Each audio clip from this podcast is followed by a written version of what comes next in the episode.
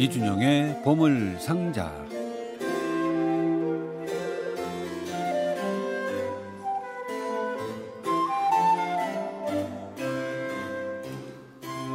지금쯤 이준영의 보물상자는 크리스마스 캐롤을 준비해 오셨겠지요. 그러나 지금 3주 전부터 이미 우리는 성탄을 노래하는 음악을 듣고 있습니다. 오늘 그 세 번째 시간이어서 어, 성탄을 맞는 지금 2부는 이틀밖에 안 남았네요. 좋은 시간이 될 것 같습니다.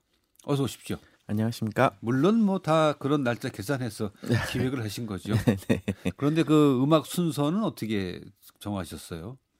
3주 동안이요. 3주 동안에. 예, 조금 더 짧은 곡에서 긴 곡으로. 아, 그렇습니까? 잘 알려진 곡에서 음. 좀더 느긋하게 들으면 좋은 곡으로 에, 한번 에, 움직여 봤습니다. 자, 오늘은 어떤 오늘은 미리 예. 알고 가는 게 좋을까요? 그냥 간단하게만 말씀드리자면 예, 예. 지난주에는 좀그 익숙한 캐럴을 중심으로 그랬죠. 음악을 예. 꾸몄다면 오늘은 성탄을 주제로 한 서양 음악사의 네네. 길이 빛나는 위대한 걸작들 아, 준비해 왔습니다. 기대가 됩니다. 네. 사실 뭐 클래식 음악, 그러니까 모든 음악과 성악은 어, 교회, 기독교가 없었으면 음악이 이토록 발전할 수 있었을까 하는 어, 생각을 하게 되고 또 크리스마스 가 없었으면 이렇게 풍성한 음악이 있었을까 하는 생각도 하게 되는데 네. 저만의 생각인가요? 아니 맞습니다. 예. 바로 그런 작품들을 오늘 목격하는 예, 예. 어, 시간이 될 것 같습니다. 그러면 지난주 지난주 현대 글 현대 근래에 와서 크리스마스 그 음악 말고요. 네. 뭐 바로크나 그 이전 음악들은 다 예배를 위한 음악이었죠. 거의 그렇죠. 네. 일반 시민을 위한 음악은 없었습니까? 일반 지난주에 들려드린 캐롤들이 그런 그런 정도. 예. 음... 르네상스 시대부터 이제 그런 음악 말씀하신 그런 용도의 음악들이 나타나기 시작합니다. 근데 그 시절 살아보지 않아서 모르겠지만 음, 네. 그때 음악가들은 그렇게 상당히 귀족들은 아니었어요. 아니죠. 네. 그런데 서민들은 귀족과는 달리 너무너무 어려운 정말 착취를 당하는 서민들이었는데 일로서 그런 또 있었죠. 세금으로. 예. 네, 네. 근데 그런 사람을 위해서 누군가 부르는 노래를 썼다. 배려의 대상이었다는 게전 조금 이해가 안 돼요. 그런 것은 이제 흔히 우리가 생각하는 그런 어, 작곡가가 있는 음악이라기보다는 네네. 구전으로 내려오는 전통이 음, 더 강했겠지요. 그렇죠. 예전에 네. 그러면 그분 그 아주 서민들은 성당에 예배당에 들어갔나요? 그럼요. 어. 참 궁금한 게 많아요. 네. 자 오늘 성탄을 노래하는 음악 어, 세 번째 시간입니다. 네. 먼저 르네상스 시대를 대표하는 위대한 네. 걸작을 한 곡 들려드리겠습니다. 에, 당대 모든 사람들이 음악의 에, 제왕이라고 예. 이야기했던 조스캥 데프레인데요. 어, 아주 간단히 표현하자면 르네상스 시대의 뭐 모차르트나 베토벤 같은 네네. 존재였다고 생각하시면 네네. 되는데 이분이 쓴 에, 성탄을 주제로 한 육성부 모테트가 있습니다. 아, 예. 예, 제가 개인적으로 아주 좋아하는 곡 예. 중에 하나인데 지금도 유명하지만 그 당시부터 이미 예, 모든 음악가들과 사람들이 높이 우러러보고 어, 찬미했던 곡입니다. 그래서 이 곡을 그렇군요. 주제를 사용, 활용한 오마주 곡도 굉장히 많을 정도죠. 네네. 네. 그래요. 아니 근데 그 당시는 뭐 단성이나 이성 정도였을 텐데 육성이 나오면 사람들이 여섯 가지 성부가 나오면 이거 복잡하다 그러지 않았을까요? 아니요. 단성이나 이성은 중세 시대의 음악이고요. 예, 그 후에는 예, 르네상스 때부터는 이미 6성, 8성 심지어 아, 예, 40성부 음, 작품까지 나오던 시대입니다. 예. 자, 조스갱 데프레의 음악 가운데 예, 모테트 라틴어 가사의 모테트죠. 자연 법칙에서 벗어나 그러니까 성탄이라는 것이 동정녀가 아이를 낳는다는 것이 네. 자연 법칙에서 벗어난 우주의 신비라는 음... 주제를 담아낸 곡인데 예. 여섯 예. 개의 성부가 전반부에는 서로 대화를 나누면서 움직이다가 네. 후반부에는 다 함께 움직이면서 정말 우주적인 그런 예, 아. 아름다움을 아... 뽐내는 곡으로 어, 하나의 음악 작품이 500년 넘게 사람들에게 불리고 예. 찬사를 받는다는 것을 보여주는 기념비적인 작품이라고 음. 할수 있고 르네상스의 그 다성 음악 폴리포니 음악이 어디까지 도달했는지를 보여주는 네네. 그런 기념비적인 작품이기도 합니다. 알겠습니다. 폴 맥크리시가 지휘하는 가브리엘리 콘서트와 플레이어스의 연주죠. 네.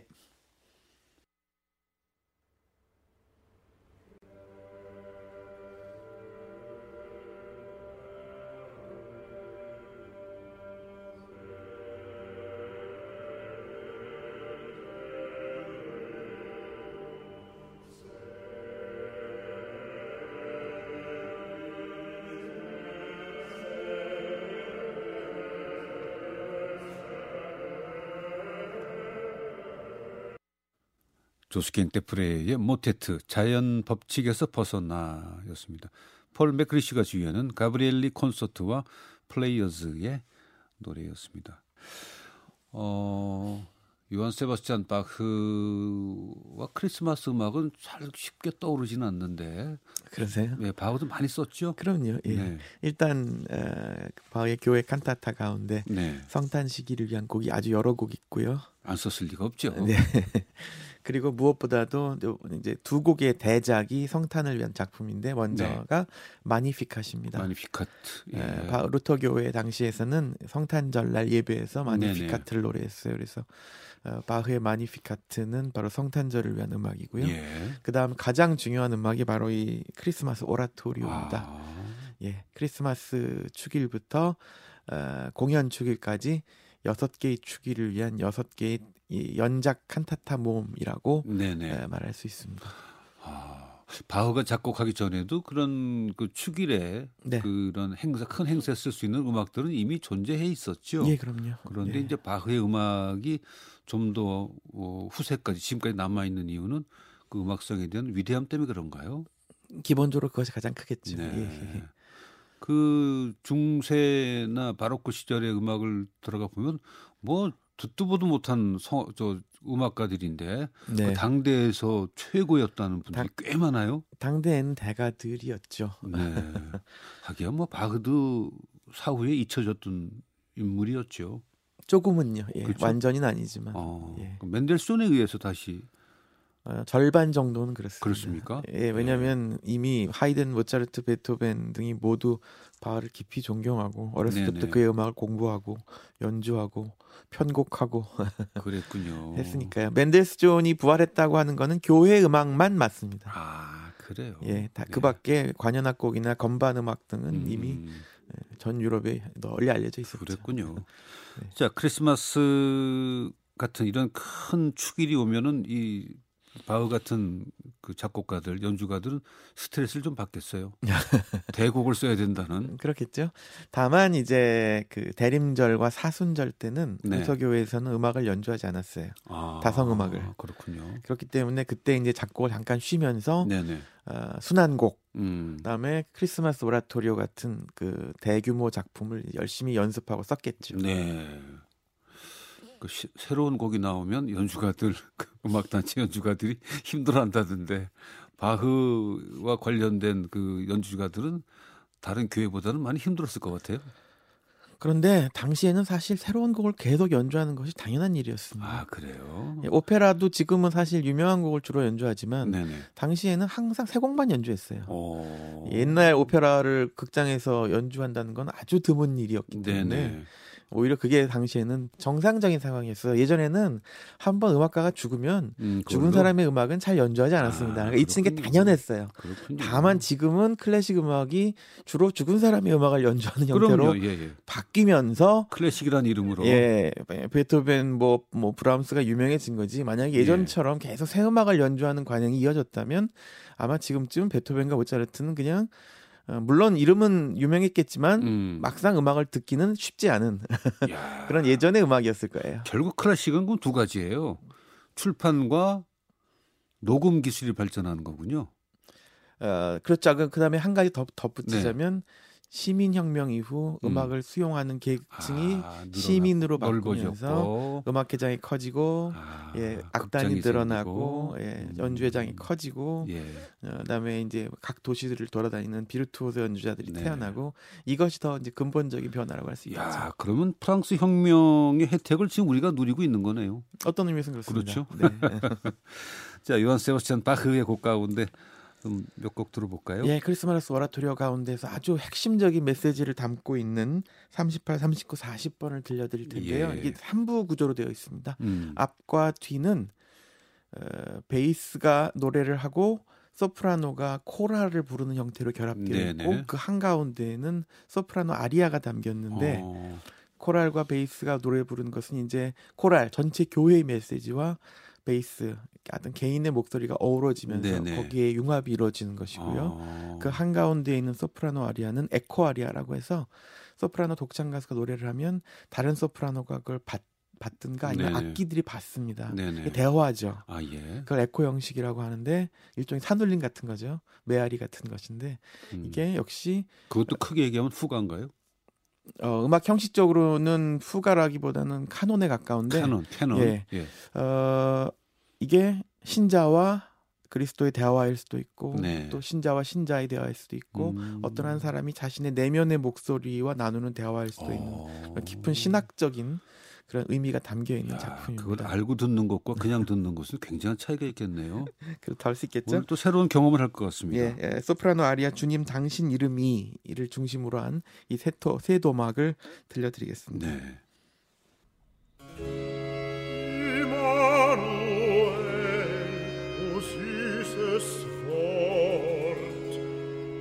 Mein Jesus heißt mein Wort, mein Jesus heißt mein Leben, mein Jesus hat sich mir ergeben, mein Jesus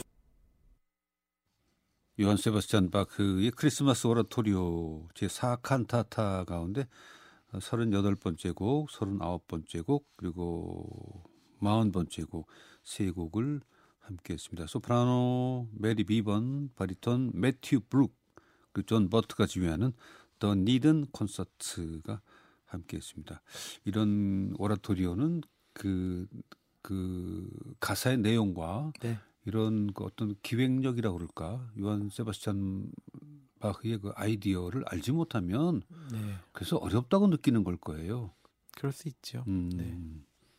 지금 들은 이 부분은 어떤 부분이었습니까? 이야기가 스토리가 음, 그러니까 순환곡도 그렇지만 이야기가 이렇게 바흐의 순환곡이나 칸타타 오라토리오는 네. 스토리가 흘러가는 대목이 있고 중간 중간에 그 스토리를 반추하는 묵상하고 예, 예. 명상하는 대목이 있는데 어, 어. 지금 들으신 아리아는 명상 장면이라고 할 수 있겠죠. 네. 그리스도라는 이름, 음. 그 이름이 나에게 갖는 의미, 예, 예. 그게 내 내면에서 울려 퍼질 때 그 이름의 의미, 생각 이런 것들을 신학적으로 풀어낸 네, 음, 그런 대목이라고 할 수. 있겠습니다. 크리스마스 오라토리오도 세속 오라토리오도 있습니까?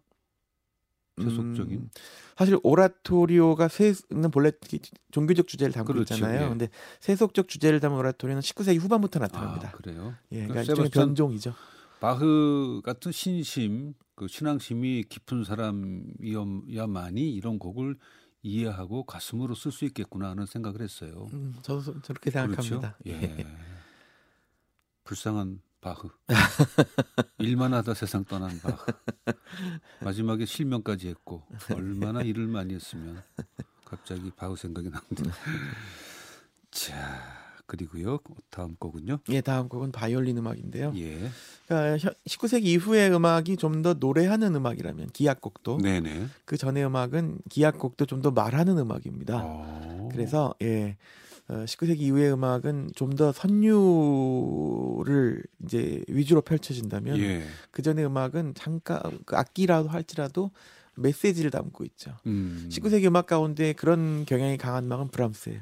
아. 브람스 음악은 말하는 음악입니다. 네네. 네, 쇼팽이나 웬델스존처럼 노래하는 음악이라기보다는 그래요. 말하는 음악인데 음. 예전 음악에는 이렇게 수사적인 에, 표현이라고 하는데 예.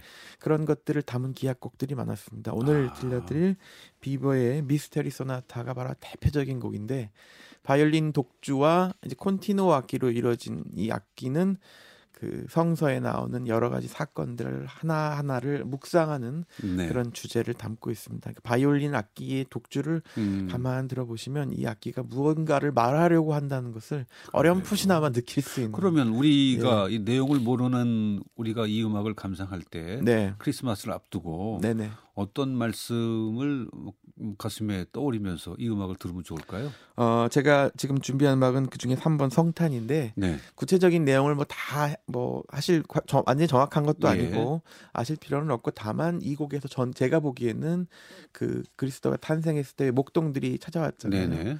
그, 그런 목가적인 장면을 묘사한 음... 악이 아닌가. 그러니까 전체적인 분위기만 상상력으로 예, 분위기만 음, 이렇게 에, 알겠습니다. 느끼시면 될 것 같아요. 아기 예수가 태어나던 그 밤에 네, 하늘에 별은 떠 있고 그렇습니다. 네, 아기 예수 탄생을 들은 목동들이 지금 베들레헴 구유로 달려오고 네, 어, 베들레헴에는 지금 아기가 태어나는 상황이고 예, 그걸 연상하면서 아주 목가적인 작품이라 아마 알겠습니다. 분명히 그런 어, 메시지를 예. 담은 것 같아요. 예. 이 곡을 구나르 레츠보르의 독조 바이올린 아르스 안티과 오스트리아의 연주로 들려드리겠습니다.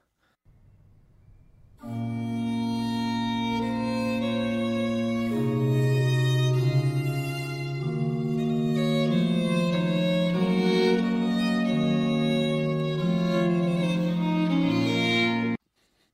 그 이준형 씨 설명을 듣고 음악을 들으니까 어, 가슴에 좀 담기는 것 같아요. 그러나 뭐 감상은 모두 듣는 이 몫이죠. 아, 그럼요. 하인리히 이그나츠 프란츠 폰 비버의 미스테리 소나타 3번 B단조 가운데 성탄이었습니다. 구나르 레츠보르의 바이올린 연주였고요. 아르스 안티쿠아 오스트리아가 함께했습니다. 아르스 안티쿠아는 무슨 뜻이에요? 예, Ars는 예술이라는 뜻이고 antiqua는 예, 예, 아트. 예, 예, 옛 것이라는 뜻이니까. antiqua는 안, antique인가요? 그렇죠. 그의 원형이죠. 예, 예. 아, 그럼 예. 라틴어예요? 네. 아, 알겠습니다. 오스트리아니까 어, 오스트리아의 옛 음악 혹은 옛 음악 하는 사람들 뭐, 예. 뭐 그런 정도 옛 예술 그렇게 받아들이시면 되겠네요. 저는 이게 곁까지 참 관심이 많아가지고 네.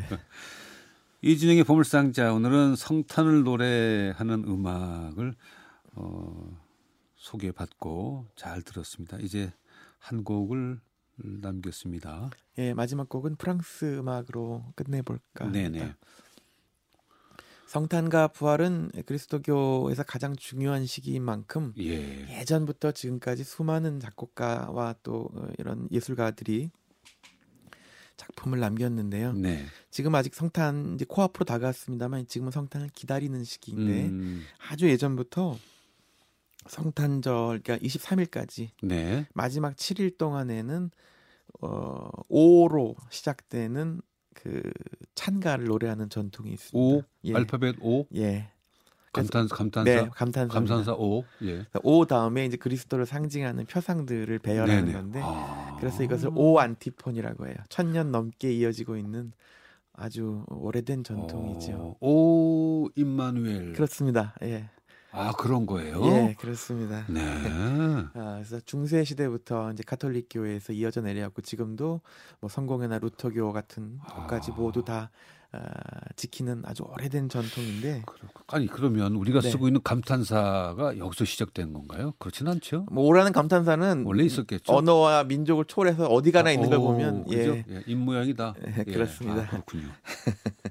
그래서 이것을 O antiphon이라고 하는데 네. 어, 지금 뭐 6세기부터 시작된 것 같아요. 지금 보면은 지금까지 네. 1,500년 이상 이어지고 있는 아름다운 전통입니다. 이 가사에 많은 작곡가들이 곡을 붙였는데 네. 오늘은 그 중에서 프랑스 시대 프랑스의 에, 루이 14세 시대의 위대한 작곡가인 마르크 앙투안 샤르팡티에가 쓴 곡 중에서 음, 5 5, 6, 7 다섯 번째, 여섯 번째, 일곱 번째 마지막 그 곡들. 오는 다섯 오입니다. 오 감탄사 오가 네네. 아니라. O Oriens, 오 동방의 빛, 네. O Rex Gentium, 오 민족들의 임금님, 그다음에 네. O Emmanuel까지. 세 곡을 오늘 마지막 곡으로 들려드릴까 합니다. 알겠습니다. 이 곡은 광고 후에 끝곡으로 듣도록 하겠습니다. 오늘도 좋은 곡을 소개해 주신 이준형 씨 고맙습니다. 고맙습니다.